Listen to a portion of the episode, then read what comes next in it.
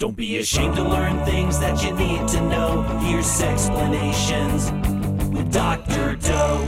Sexplanations Podcast, Episode fifteen. I'm Doctor Lindsay Doe, clinical sexologist, host of the YouTube channel Sexplanations and this podcast by the same name. Joining me today is my uncle, Keith. You are my mother's younger brother. And uh, let's see, what can I say about you? I remember a story from my childhood where uh, I think I said a swear word and you you guided me. You were like a really great adult figure who said, don't say that word. Uh, what other memories do I have?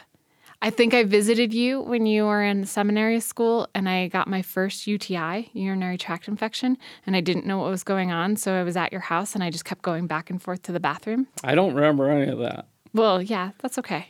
You had nothing to do with it. I, it was just my body. I, I do remember when you were very young. Yeah. Before Ryan was born, just before. My brother, my younger brother. Ryan, your brother, was born. Um, I went and helped your parents get packing up and get ready to move down to Florida.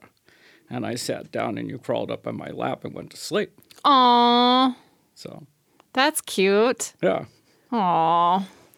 Well, today I have invited you onto this Sexplanations podcast because you are a minister in Kansas, rural, rural, rural Kansas.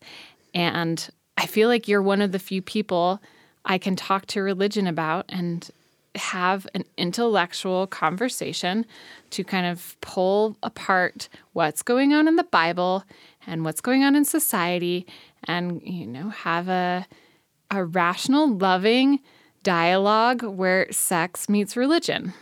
Uh, we'll see. We'll see. No, it's going to be rational and loving. All right. Um, before we do that, first, a shout out to Laura Schuster, Paul Nixon, Donna Flint, Matty O'Sullivan, and the Millers for being our boss level sexplanauts. They go to patreon.com slash sexplanations podcast and get this cool perk. You can do the same thing. Sponsor unscripted sex education like we're doing today. And get a test question in their honor. Testies, testies, sexplanations, testies. Do you want to ask me a test question? A multiple choice question about sex and religion? Or do you want me to ask you one? I want you to ask me one. Okay. I don't know if you're familiar with the Mormon religion. Not um, heavily, but go on. Latter-day Saints. So I am told there is this concept called soaking, and I'm going to give you possible definitions for it, and you tell me which one you think is the meaning of soaking. Soaking, yes. S O A K I N G. Yeah, soaking. Okay. Okay. I have heard this connected to the Mormon religion, and I have spoken with Uh, young people who identify as Latter-day Saints, and they say they do not know what this is, so I cannot... You can't verify it I either way. I can't verify it, but the concept still exists, this okay. idea of soaking. So is it A, being in the same swimming pool and thinking that you can get a person pregnant if you ejaculate? B, putting a penis in a vagina but not moving around, therefore believing it is not intercourse? C, putting a finger in a vagina and not moving it around. Or D, oral sex, a penis in a mouth that isn't perceived as sex. Boy, I have no clue. I don't even know where I go with that. If I had to pick any of them, I probably, I guess I'd probably pick B, if I'm thinking right, that it was putting a penis in a vagina and not moving it around. That would be my guess, but I have no clue. You got it right. Well, I got lucky. Yeah, if we know, if we, if any of you are Mormons or Latter-day Saints, if that's how you identify yourselves, please let us know if soaking is a thing you've come across.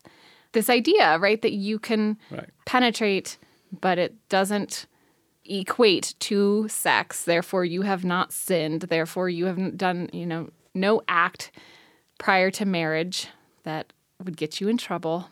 Soaking. You're nodding your head. What do you what, think? You know, whatever. I mean, you can come up with all sorts of ways of of doing things and justifying why you do them. So I guess that makes sense. But yeah. Yeah. Okay. Yeah. Have you come across similar things in your congregation or in your experience, just being around the church where people have justified certain sexual behaviors? Well, the ones that come to mind first would be kids, you know, fondling each other to bring them to climax, or oral sex. Mm-hmm. But by because they didn't have uh, traditional sex, they would say that was not, we're not having sex. It's oral sex. Mm. Kind of like the, you know, the, the President Clinton. Mm-hmm. I did not have sex with that woman. Well, it depends on how we want to define sex. So how do you define sex for your congregation? And for those of you who aren't familiar, congregation is a term that refers to the people, your your audience, essentially, yeah. of your church, as you are their yeah. leader. I don't spend a lot of time talking about sex with no? my congregation, no. Oh, my goodness. Not on a large group scale. One, because I have, within that congregation, I can have anywhere from a one-year-old to, you know, a ninety-something-year-old. Mm-hmm. So I'm not going to bring up a lot of different topics. And, you know, you have varying degrees of how conservative people are, and there's a certain amount of respect of saying this should be something that the parents should be teaching. Now, I went, might in youth group talk about, have us talk about sex. That's awesome. But I would not have it generally probably within a, a sermon. And there's other aspects of that. You know, if I'm guaranteed that no one's going to show up, no one outside of the congregation is going to show up, mm-hmm. um, it's a little safer to go into that kind of conversation. Mm-hmm. But if you get someone outside of the congregation and you talk about things that they're not ready, they don't understand me, right. they don't have, there's no trust relationship built. And and it doesn't mean that I don't, I'm not there to answer questions. I mean, I have people who ask me questions about different things or raise different things, and then I'll have conversations. But a general preaching on sexuality, no, I'm, I generally stay away from that. Well, how do you guide your youth group? What ages are they? Well, if I would do a youth talk, and I have done youth talks, I could have anywhere from, you know, seventh grade through high school age. Okay. I've had conversation with college kids too, not a lot, but I've had some. You know, and again, it's a lot of, a lot of it deals with abstinence. Mm-hmm. You know, and that's generally where we begin, because that's. Uh, I have one individual. He and I are talking. He wants to get an app that I would would have that he would use on his phone and on his computer uh, because he concerned he doesn't want to look at pornography. Okay. And what this app would do is anything time he does, you know, a website would pop up on his computer. It would also, I would get a list of that. And this way he's staying accountable. Ah, oh, okay. So, and those things are out there because he wants to be accountable. And Uh, he just says, you know, and it's it's a temptation for him, and I'm like, that's fine, we can do that. But then, then let's say he goes to one of these sites, it shows up on your phone. Right.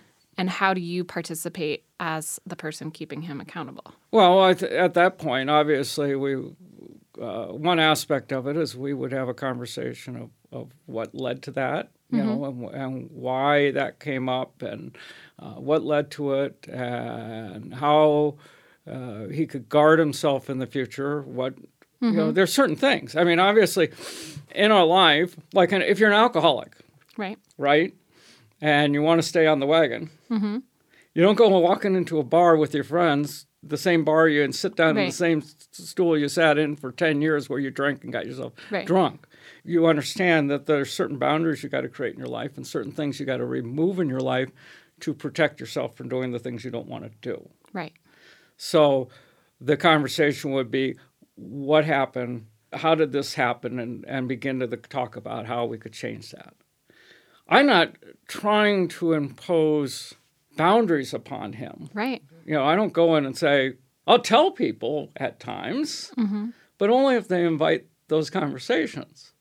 You know, like the conversation you and I had yesterday in the car with, you know, Derek, it was a matter of inviting into the conversation. But I don't generally, I try not to, unless I'm invited in the conversation. Now, in a preaching situation, I'm invited to present certain material.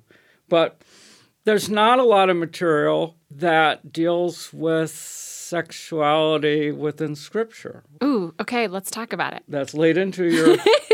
I mean, you and I have been talking about sex and religion for a couple days now. Right.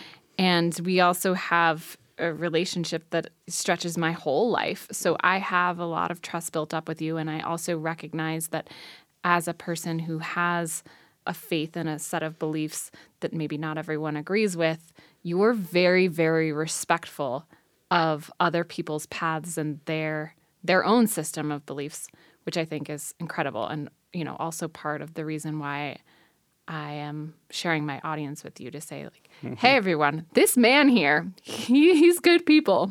Let's let's try this conversation. And what I told you is that the main thing I wanted to talk about was onanism. So right. I'm, I'm glad we went into pornography. I wasn't even expecting that. Cool. Um, it would have come up. Yeah, okay, good.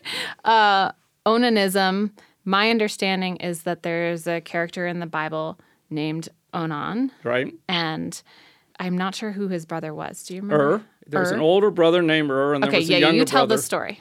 Right? You want me to tell the story? Yeah, yeah, yeah. Okay, so there is a uh, father who is Judah. Okay, Judah. Okay, Judah's the father. He's one of the twelve sons of Jacob. Just kind of give you a little background, Jacob, the twelve tribes and all that to become Israel. And Judah has three sons, and the oldest being Er. And Er, he has an arranged marriage with a woman by the name of Tamar. And Er does something and dies. I don't remember what it was exactly, but uh, he dies. And the proper way to handle that situation, uh, he doesn't have any offspring, um, doesn't have any children. Er doesn't. Uh, er doesn't. Okay. And it's spelled E R, Er. Okay. And uh, the basically the the tradition was that uh, if you had any brothers, those brothers would fulfill um, the duty of going in and producing an offspring. And when we talk offspring, we're talking male. Okay. To produce a male offspring uh, for the older brother. Okay, so that's and Onan, the second brother. The younger brother is, his dad Judah says, go do that. That's fulfill your responsibility as a brother and go do that. Levirate marriage. Uh, hmm? Levirate marriage. L E V I R A T E, I think. I don't have, I'm not aware of the expression, but yes, I'll, I think I'll go it, with that. Levirate marriage. It's the Hebrew law that you yeah. have to marry your older brother's widow right. to create the heir to his right. property, et cetera. Right. So that is Onan. That's Onan, and he and goes, he goes in, to... and and the way that I interpret the story is he goes in, and he basically practices what do I contraception in a sense. Yeah, he, withdrawal. He's a boy, he he has sex, but he pulls out early. He's not soaking. He's not soaking, but he pulls out, and he spills his seed, his semen on the ground, mm-hmm. and he doesn't want to do this. And I am not sure, I haven't read it that closely, the law, but I wasn't necessarily under the impression, well, I guess they would add to marry. So either he doesn't like Tamar, and okay. he doesn't want to marry her, uh-huh. or the other possibility is that if the first child that he has is going to be this offspring, this heir for mm-hmm. his brother, Er, mm-hmm. um, his concern may have been that he wouldn't get as much inheritance. Oh, of course. Right? right? Because Judah's would have gone to Er. Er's would go would have gone to Onan, but instead Onan has to create a son. No, well, here, here's how it would have worked. Okay. Judah's would have been split up between the three sons. Oh, right? right. Okay, yeah, yeah, yeah. Okay. That's true. But understand, the oldest son got a double portion. The oldest son would have got fifty percent. The other two sons would each get twenty-five percent. Why would the oldest son get fifty percent? Because that's the was tradition. Okay. Okay. Sure. So now, if my brother Er mm-hmm. doesn't have any offspring, I become the oldest son. I now get two-thirds because mm-hmm. it's only I get my double portion, and my younger brother only gets one-third. I don't know that that was motivation. We could debate. We don't know. We're not told in the scripture what it is. But like, you know, as you noticed or mentioned, onanism or whatever it's called, because uh-huh. I never, I never even, if I, I'm sure I read it someplace, but never really remembered that as an expression for masturbation. And that was a big thing. People would look and say, oh, here's what Onan did. He he masturbated and spilled his seed on the ground, and then the, and God killed him. And this is why we're going to we're going to judge or say why masturbation is uh, inappropriate as a sin, as whatever you want to describe it, as immoral. But it, I don't think that's what he did. I think he pulled out early. He did. But, and that's the way I interpret it. So, why, okay, is there any other place in the Bible where it says masturbation is wrong? No. There is there is scripture in the Bible that talks about nocturnal emissions. Oh, okay. Okay. What does it so say? So there's some there's one in Leviticus and one in Deuteronomy, and basically says if a person has a nocturnal emission, um, that they need to go outside the camp uh, for a period of time and then come, get cleansed and come back in. Nocturnal emission, by the way, being another right. term for wet dreams. Dreams, yeah. yeah. So, uh, you know, and you got to understand, part a lot of these laws were set up, especially in terms of cleansing. And if we assume that there were six hundred thousand men and how many women and children traveling around for forty years in the wilderness, population being well over a million, possibly upward of three million people, uh, the size of, you know, the population of Chicago traveling around with no running water, no sanitation system. Yeah. There had to be some very strict laws on how to per- keep everyone healthy. Okay. So they had these very strict things on, you know, if you do this, you got to do this. If you did this, uh, menstruation was one of those. Another well, because one, they didn't know what it was. They didn't fully understand. They yeah. thought there was a time even well after we have the whole medical field and you're you're looking at like yeah. modern day technology that they believed the semen from a wet dream was the same symptom of gonorrhea. So they thought that, yeah, it was... Yeah. I don't know exactly how much they, what they saw in Jewish right. culture, but right. again, they were just being safe. Okay. So that was the thing. But there's nothing that says that was sinful to have a, a nocturnal emission, okay, or have a wet dream. They didn't say, oh, that's terrible. They just acknowledged that it was something they needed to treat in a healthy manner, okay? Okay, so, so the, the, no, just to say, say, send a person out. I mean, there was all sorts of things a person could do that would cause them to go outside of the camp and have to spend time outside the camp until they got cleaned up and came back in. So that was just yeah. good sanitary practice. Okay, in their minds. So there's two verses. Two verses for nocturnal emission. And zero for masturbation. That mm-hmm. you know Zero of. for masturbation. There's nothing. Um, you go into the New Testament, they start talking about different porneia, which, of course, we get the word pornography from. Or Ooh, porn. Tell me. I don't know this. Okay. So that was just... What's porneia? Porneia is a, a word that you just talk about. Exact translation I probably can't give you, but it was just different types of sexual practices, generally promiscuous sexual practices. Okay. Okay. It's called porneia. Yeah. And that is in the Bible. Yeah. And in it, the Greek. Remember, it's in, we're in Greek. We're talking. That's a Greek word. So in an English translation, it's going to show up as, uh, well, there's a couple different ways they translate it. But it's just generally sexual practices, uh, illicit sexual practices or something and along that line. And it's judging them one way or another, or it's just referring well, to Well, it's generally would be referred to as inappropriate. So it would be considered sex outside of marriage. It would, you know, you can you could apply it to a large range of things when you say it's sex outside of marriage between a man and a woman. It could be applied to a number of things. So in the Bible yeah. or in other texts around the Bible that you would use as part of your education about Christianity, does it say anything about sex within marriage with a woman where the penis penetrates an anus? So anal sex. No. To my knowledge, no. So that would be okay. Okay. It, if you don't know, that's okay. I'm just well, wondering. Well, what I'm saying is uh, there are certain boundaries that okay. are created. Okay. Sex between two men would be considered inappropriate. Sex between two women is, is deemed inappropriate.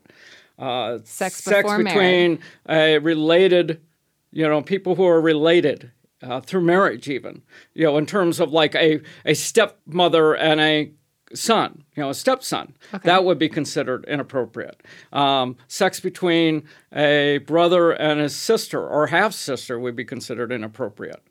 Sex uh, before marriage. Uh, sex before marriage is inappropriate. Extramarital sex. Extramarital sex. Adultery is considered inappropriate. Okay, so we have all these inappropriate things, right, except sex between a man and a woman in a marriage.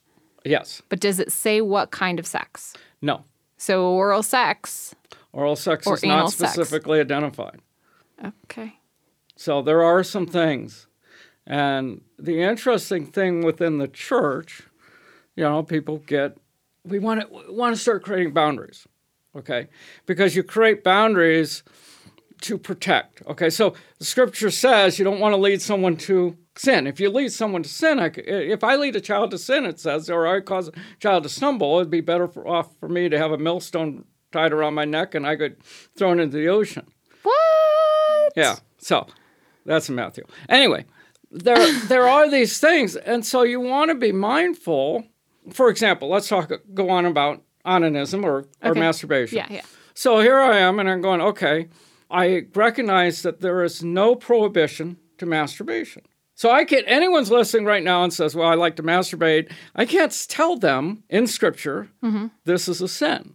Right. Now, let me mention, oh, there's some caveats. Okay. Okay.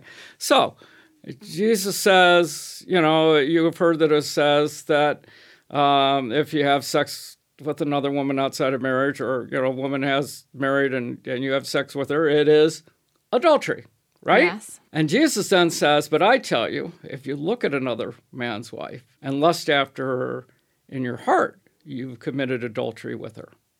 Okay. Okay. So Jesus has raised this bar. So now we begin to talk about lust. And if we say, okay, Jesus now says that lust is sin, and I now say, okay, so I know young men. Mm-hmm. I understand what motivates young men. I understand the accessibility of pornography, mm-hmm. and even more so now in our internet age. Mm-hmm. And uh, someone wants to masturbate, mm-hmm. and a lot of young men, what do, what do they do when they want to masturbate? Use imagery of people. Mm-hmm. They watch, they look at... They look at porn. They look at porn. So now we run into a question of saying the physical act is not sinful. However, is there lust involved? I don't know. That's a question. And I won't say that every person, every moment that someone masturbates, there's lust involved. I'm not going to right. lay that on. I just recognize that's an issue. Yeah. I recognize there's shame and guilt involved, which can also be a very difficult thing for an individual. They're struggling with this. And unfortunately, the church is partially responsible for that. I understand that. Mm-hmm. So I don't want to, I'm not making a big deal, but I do, cons- I am concerned for anyone who is dealing with those issues, because I don't want them to feel guilty or shameful. Or the other problem with shame and guilt is that can lead them to break relationships. They'll give you an example. As I kind of did some little background reading on the topic, mm-hmm. and I found a book that came out in the seventies, and it was about an author, and he was talking, it was called Handling Your Hormones by Jim Burns. And he and he talks in particular, one of the topics is masturbation, and and he does not come out strictly against it. Mm-hmm. But again, he mentions caveats. Mm-hmm. And he talks about a young man who came to him and said he was masturbating numerous times mm-hmm. during the week. Such to the point that he was breaking off relationships, and such to the point that he wasn't involved in the activities that he had been involved, to the point that it occupied basically every moment of his life. Okay. It became an unhealthy obsession, mm-hmm. and rather than a healthy release. Right. And you recognize that. I mean, you're an educator, you yeah. recognize there uh, sex can be very addicting, mm-hmm. and so... That's the other side of this. When is the when do I deal with masturbation in terms of, okay, the act is not mm-hmm. specifically a sin, but when does it become, when can a person who understand that, can a fourteen-year-old, fifteen-year-old boy understand where are the boundaries? How do I maintain boundaries? When do I, so it's hard for me just to say, oh, yeah, go do it. The other thing we can run into is obviously in masturbation, it is a different type of sex, and it's very self-centered in a, in a sense. In a sense, it's very self-centered because you're focused on whom? Yourself. Yourself, Okay. Under, let me, That's let like me, saying urination is self-centered. Let me, let me, let me, you know. So what ends up happening if people, and I again, I come from a very male point of view in terms of I'm focused on what the men are doing, not what the girls are doing, not what, okay, because I don't know. I don't know what it's like, obviously, like to be a woman. Okay. So does this, can this lead to men being in sex selfish, pleasing themselves when they have intercourse with a woman? You understand what I'm saying? Yes, and I also think that this could apply to every human behavior, where the problem isn't the behavior itself, it's the intention and the context. Right. So I, let me let me add one more thing in here. Okay. I have come up with a concept of what I call sins of excess. Sins of excess. Okay. This is your concept. This is my concept. I have no idea. I've never seen this written down. I don't know if it exists. Okay. Okay. It came out of what is called uh, the seven deadly sins. Okay. Okay. The seven deadly sins are things like lust, greed, uh, sloth. sloth, gluttony. Yeah. Okay. Mm-hmm. And and we were talking about balance earlier. Mm-hmm. Okay. Love is a very beautiful, wonderful thing, right? Mm-hmm. I even think sex is a beautiful, wonderful thing. God created this wonderful body. They have wonderful feelings. Mm-hmm. During sex. I think, I truly believe that. But when it begins to get out of proportion, out of balance, mm-hmm. then it begins to become about lust, or it becomes about self-gratification, how you might want to look at it. Or proper eating right, is exactly. a good thing. But what if it becomes about eating anything you want, anytime you want, and becomes gluttony? Right. Um, you know, money we need. It's good to have good economy. It's good to have good interchanges. But when it becomes also centered on greed, right? Now you understand my sins of excess? Yes. It's it's just when things become out of balance. So masturbation in and of itself is not a sin.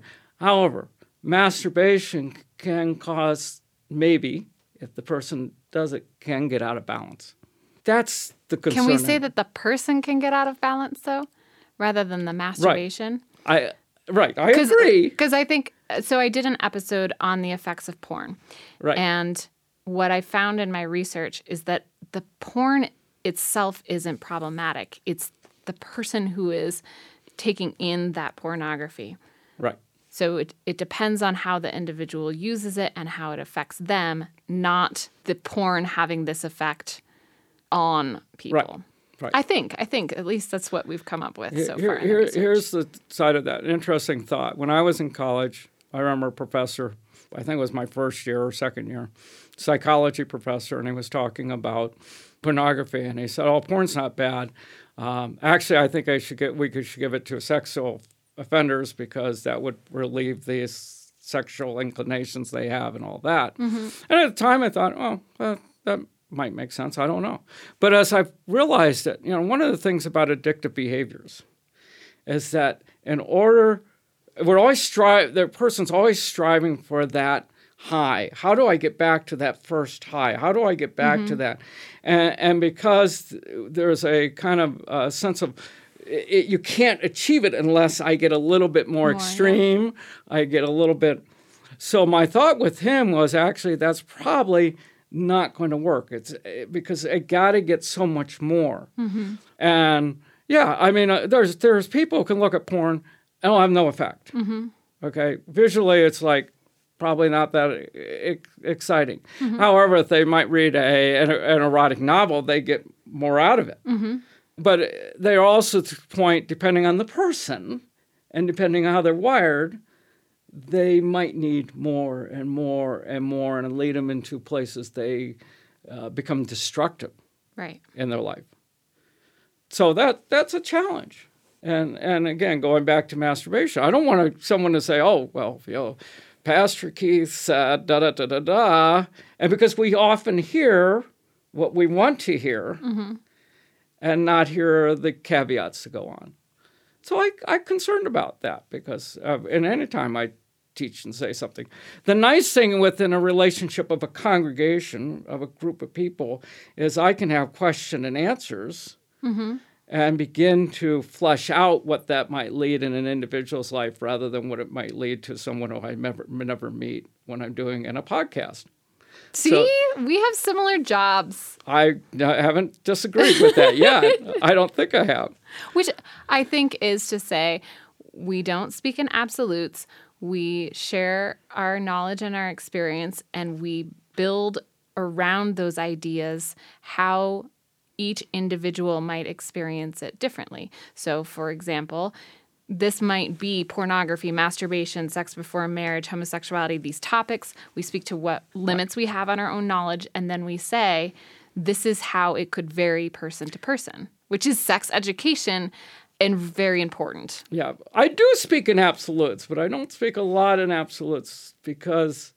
and we could go into those, but that's this is probably not the time and place to go into the certain absolutes. But I would say I, I would I would argue that pornography deals with lust and therefore is sinful.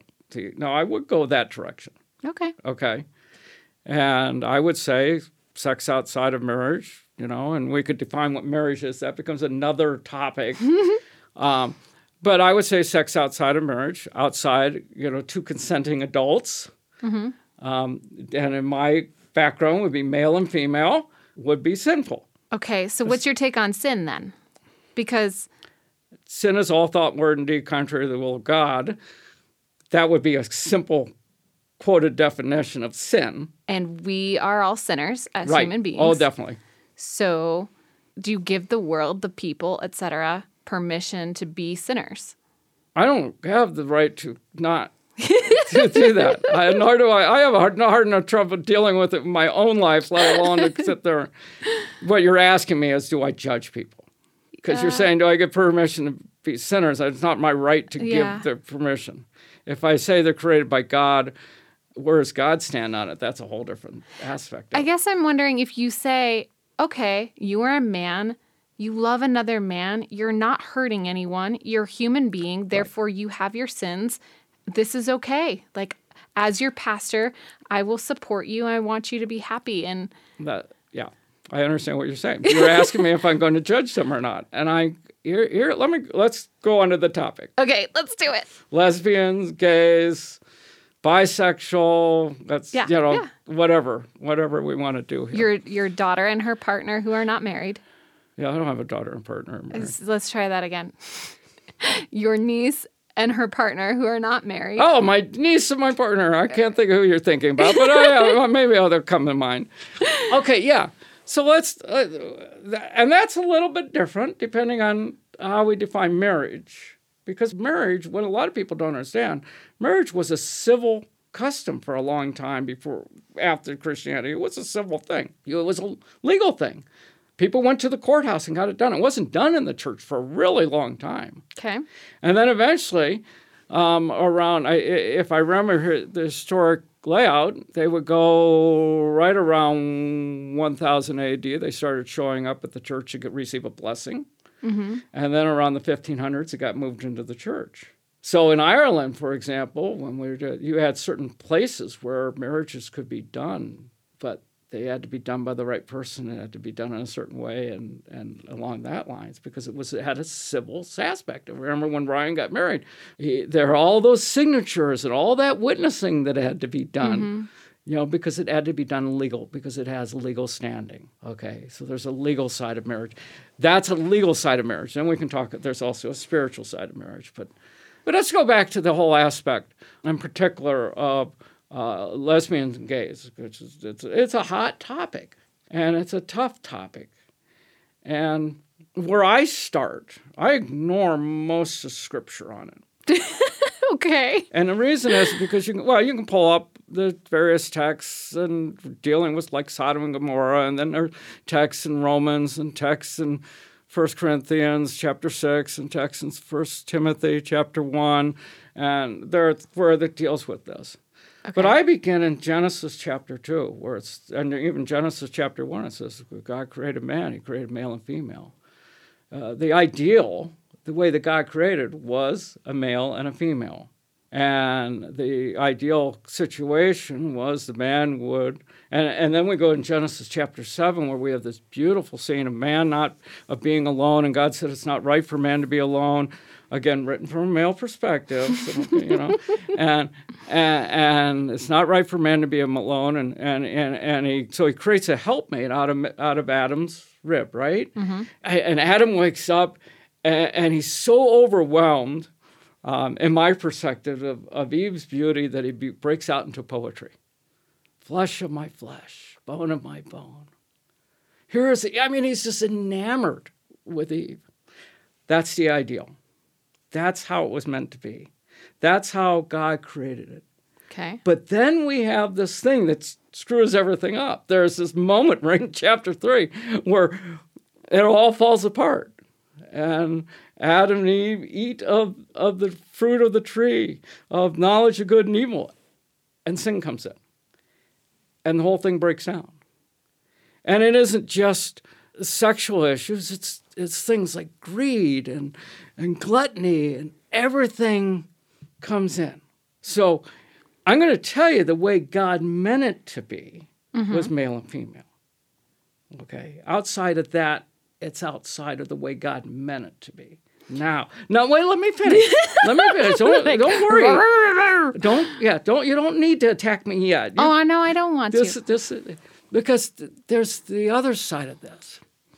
I understand, I understand that people have these inclinations, maybe from birth, that they don't know what to do with.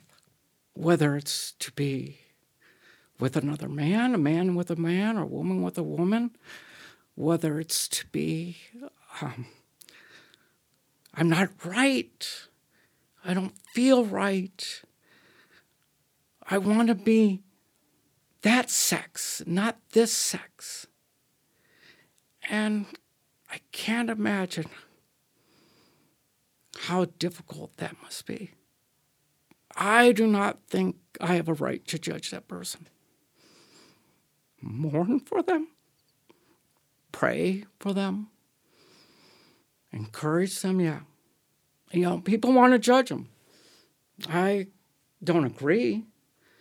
Uh, I think the church has struggled with this. They, again, they're scared to, if they, how they open up the gate, where do they, how they deal with it. They're scared of how it might like lead to other things. And we're scared. I mean, we get fearful. Mm-hmm. We don't want to lead people into sin. That's one side of that. There right. are those who just want, don't want to understand, don't care to understand, don't want to even recognize the sin within themselves. And, and so they judge. And they don't recognize the grace of God that God offers through his son, Jesus Christ, because there's grace. And God, see, I, one time I thought about it going, what if one of my kids came to me and said, I'm homosexual, I'm gay, I'm lesbian, mm-hmm. I'm, and I thought I'd still love them. Of course you would. So it doesn't change. Now, I, you know, we talked about, the other day, we talked about we pick our sins. Yeah. And the thing I always think about in relation, especially in relationship to homosexuals, three times I've had fathers come to me. And especially, of course, this was, uh, the most recent one was two thousand fifteen, but there was ones that went back to, I don't know, maybe about two thousand eight, two thousand nine, uh, probably after President Obama became, you know, came into office and, and started relaxing the things on homosexuality, and it became much more broader, mm-hmm. accepted and all this. And, and they said to me, I think you need to say something about homosexuality. And I said, well, that's really interesting. I said, okay, so let, let's take our, uh, you know, uh, uh, high school. We got about one hundred kids in the high school. Yeah. How many kids do you think in that high school are homosexual? Let's say, you know, three percent. Mm-hmm. Well, it's, I don't know what the what the statistics are, but I think three percent is probably a good number. So we got three kids in there that are homosexual. How many kids do you think in that high school are having sex out of marriage? fifty percent. And the topic you want me to raise about is homosexuality? Mm. And ignore the other fifty percent of the kids who are having sex out of marriage? Don't you think that's a little skewed? And mind you, these three fathers had ch- each had a child who had a child out of wedlock. Mm-hmm. They had turned a blind eye to what their child had done. They had gotten over maybe the sin of their child because they I knew they loved their children and they accepted what they had done. And so they had turned a blind eye to that sin, but they couldn't turn a blind eye to this sin. My general interpretation or my general thinking, if I began to talk about sexuality, I think, you know, I fully believe the lesbian, gay, bi, transsexual, and I don't know, we can add all the other yeah. letters out there, mm-hmm. have a general right to complain about the church.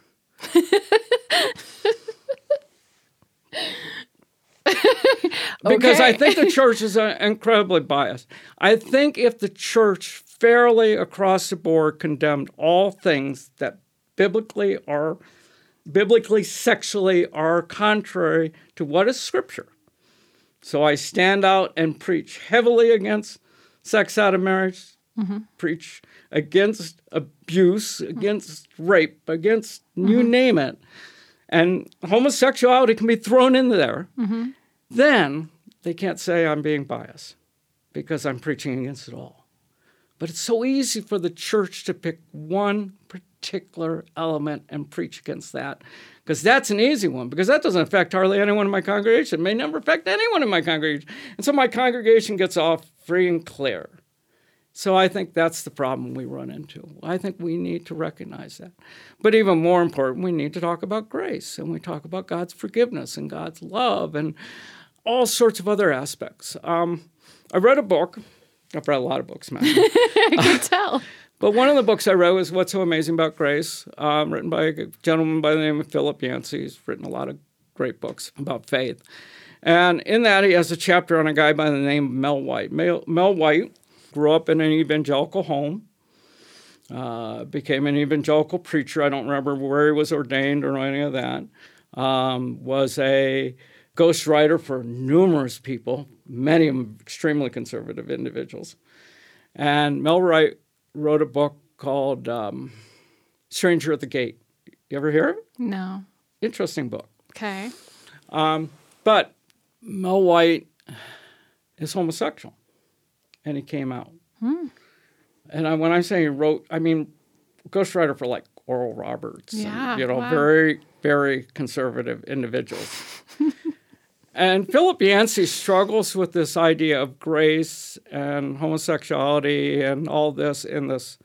And when I was, I did a Bible study on this book, and I did it on What's So Amazing About Grace. I did it twice. And the second time I did it, I every newspaper article, every book that Philip Yancey mentioned, I tried to read. Ah. If I could get my hands on it, I read it. Wow. Including Stranger at the Gate. Okay. And when I read Stranger at the Gate, I saw in this, and maybe it's been a while since I read it, but I, I realized this topic was much more complex than I understood it. Much more complex than probably anyone else. Here was a man who grew up in a normal family, struggled with this attraction to young boys his age, mm-hmm. you know, young men his age, mm-hmm. adult men his age, mm-hmm. and so on and so forth, and struggled with how to deal with that in a very real sense. And never found peace with it until he came out. Right. Okay. And he went through all sorts of different things, uh, you know, psychotherapy, electroshock therapy, aversion mm-hmm. training, yeah. you know, the whole deal, as far as I could tell. I mean, there may have been something else he could have done. That's not my place to judge. Mm-hmm. But I realized, too, the choice to live in that was not an easy choice. It, and especially society twenty-five years ago, it was a, a big deal. It was not simple. It'd be, it's much simpler to live as a heterosexual. Right. In our oh, right, society. right, right, right. You know? I don't have to worry about it. I can go get my wedding cake, and I don't mm-hmm. have to worry about someone saying, no, I don't want to make that for you. I can go get flowers, and I don't have to worry about those issues. I, I don't have to worry about judgment or condemnation or bigotry or any number of things. So I recognize it's a hard decision for people to make. It's not my place to judge. I'm not saying God won't judge them, mm-hmm. but I recognize God is also very gracious, and uh, it's not my place. Okay, I, I'll I, take I that. Think, I think I need to tell them the truth, and they need to work that out. But I know God is a loving God. And, you know, people will say, oh, well, I, I'm too easy. I, I know I brought this up. It's interesting. I mentioned I'd be on this, doing this podcast, mm-hmm. doing this with a couple individuals, and, and said, you know, pray that I don't screw up too badly. um, you know, and the funny thing is the first thing they brought up was homosexuality. It's like, come on, there's so many sexual topics yeah. we can talk about. Why are we focusing on this? You know, what? Are, why are we talking about encouraging kids not to have sex? I mean, there's so many reasons not to have sex outside of marriage, all sorts of venereal diseases and things that they can pass to each other. Uh, there's pregnancies, not as likely, but then venereal diseases, but there's that. There is the emotional things that can happen to a child who has, you know, depending on the age, doesn't understand what's going on, and all of a sudden they've had sex and they're going, now they're dealing with guilt and, and shame and and, and all, whatever whatever things are going on in their mind.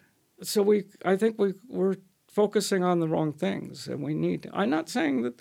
As a Christian, I'm not saying that that isn't, homosexuality isn't one of those things, but boy, it's there's so much else we need to be talking about.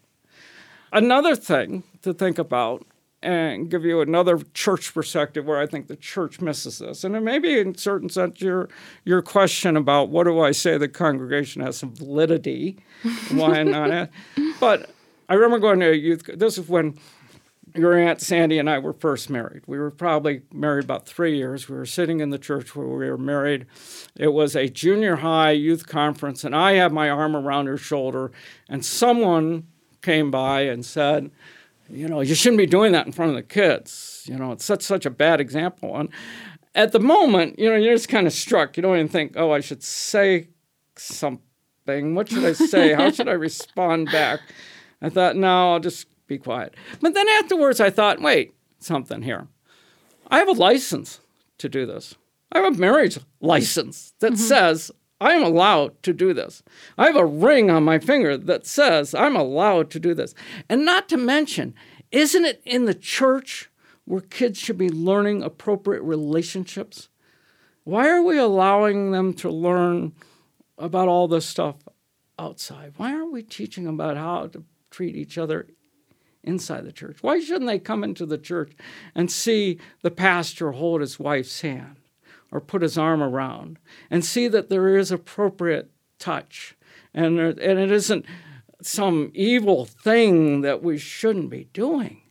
And yet we do that. It's like we, we want to make sex look so bad. And yet God created this wonderful thing, this blessed gift that he's given us.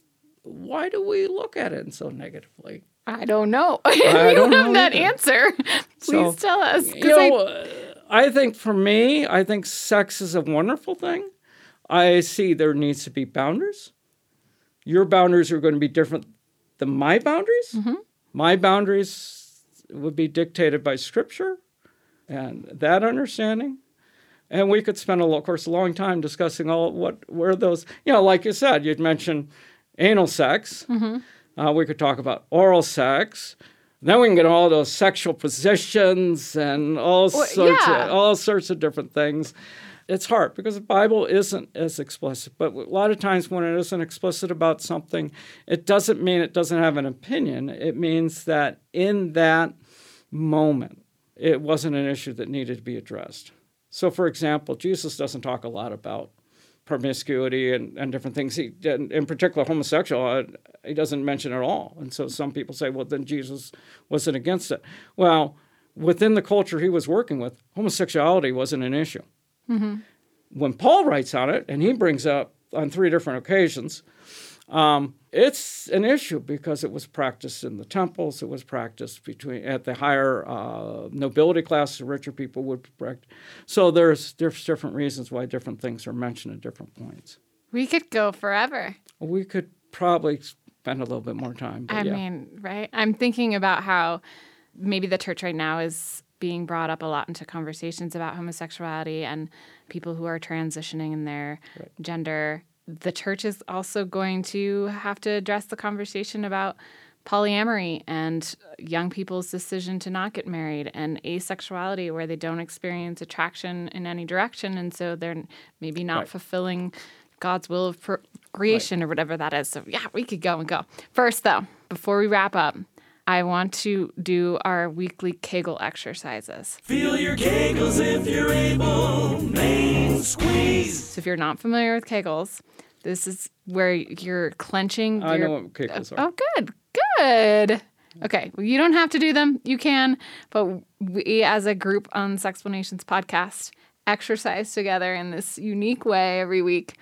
Um, and the way that we'll do them this week is I will just count to eight. And we'll just do eight steady squeezes. It'll be low-key, just lovely. Okay? Okay. okay. Do you do Kegels at all? You know what they are, but do you do I, them? I know what they are. I'm not sure how, how, how a male does them differently than a woman, so that that's okay. But we're, no, we're in the same not. way. Yeah, I wouldn't know if I'm doing them or not, but go on. It's the same kind of clench that you would do to start or stop urination. And actually, if the person has a penis and they have an erection, then they can put – it's like what would cause the erection to go up and down. I understand. All right. Okay, okay, good. Let's count. One, two, three, four, five, six, seven, eight. Was that fun? Oh, it was a riot. I, I can't tell you how much I enjoyed that. Oh, that, that's wonderful. Anything else you want to add? I, I think I probably said way too much. So. Oh, I loved everything that you said. I think if a person doesn't identify as Christian, then they might struggle with a lot of those concepts. But I think that you're speaking to Christianity and saying within the framework of my religion and the people that I counsel, these are the ideas that I share with them. This right. is what makes sense for our lifestyle.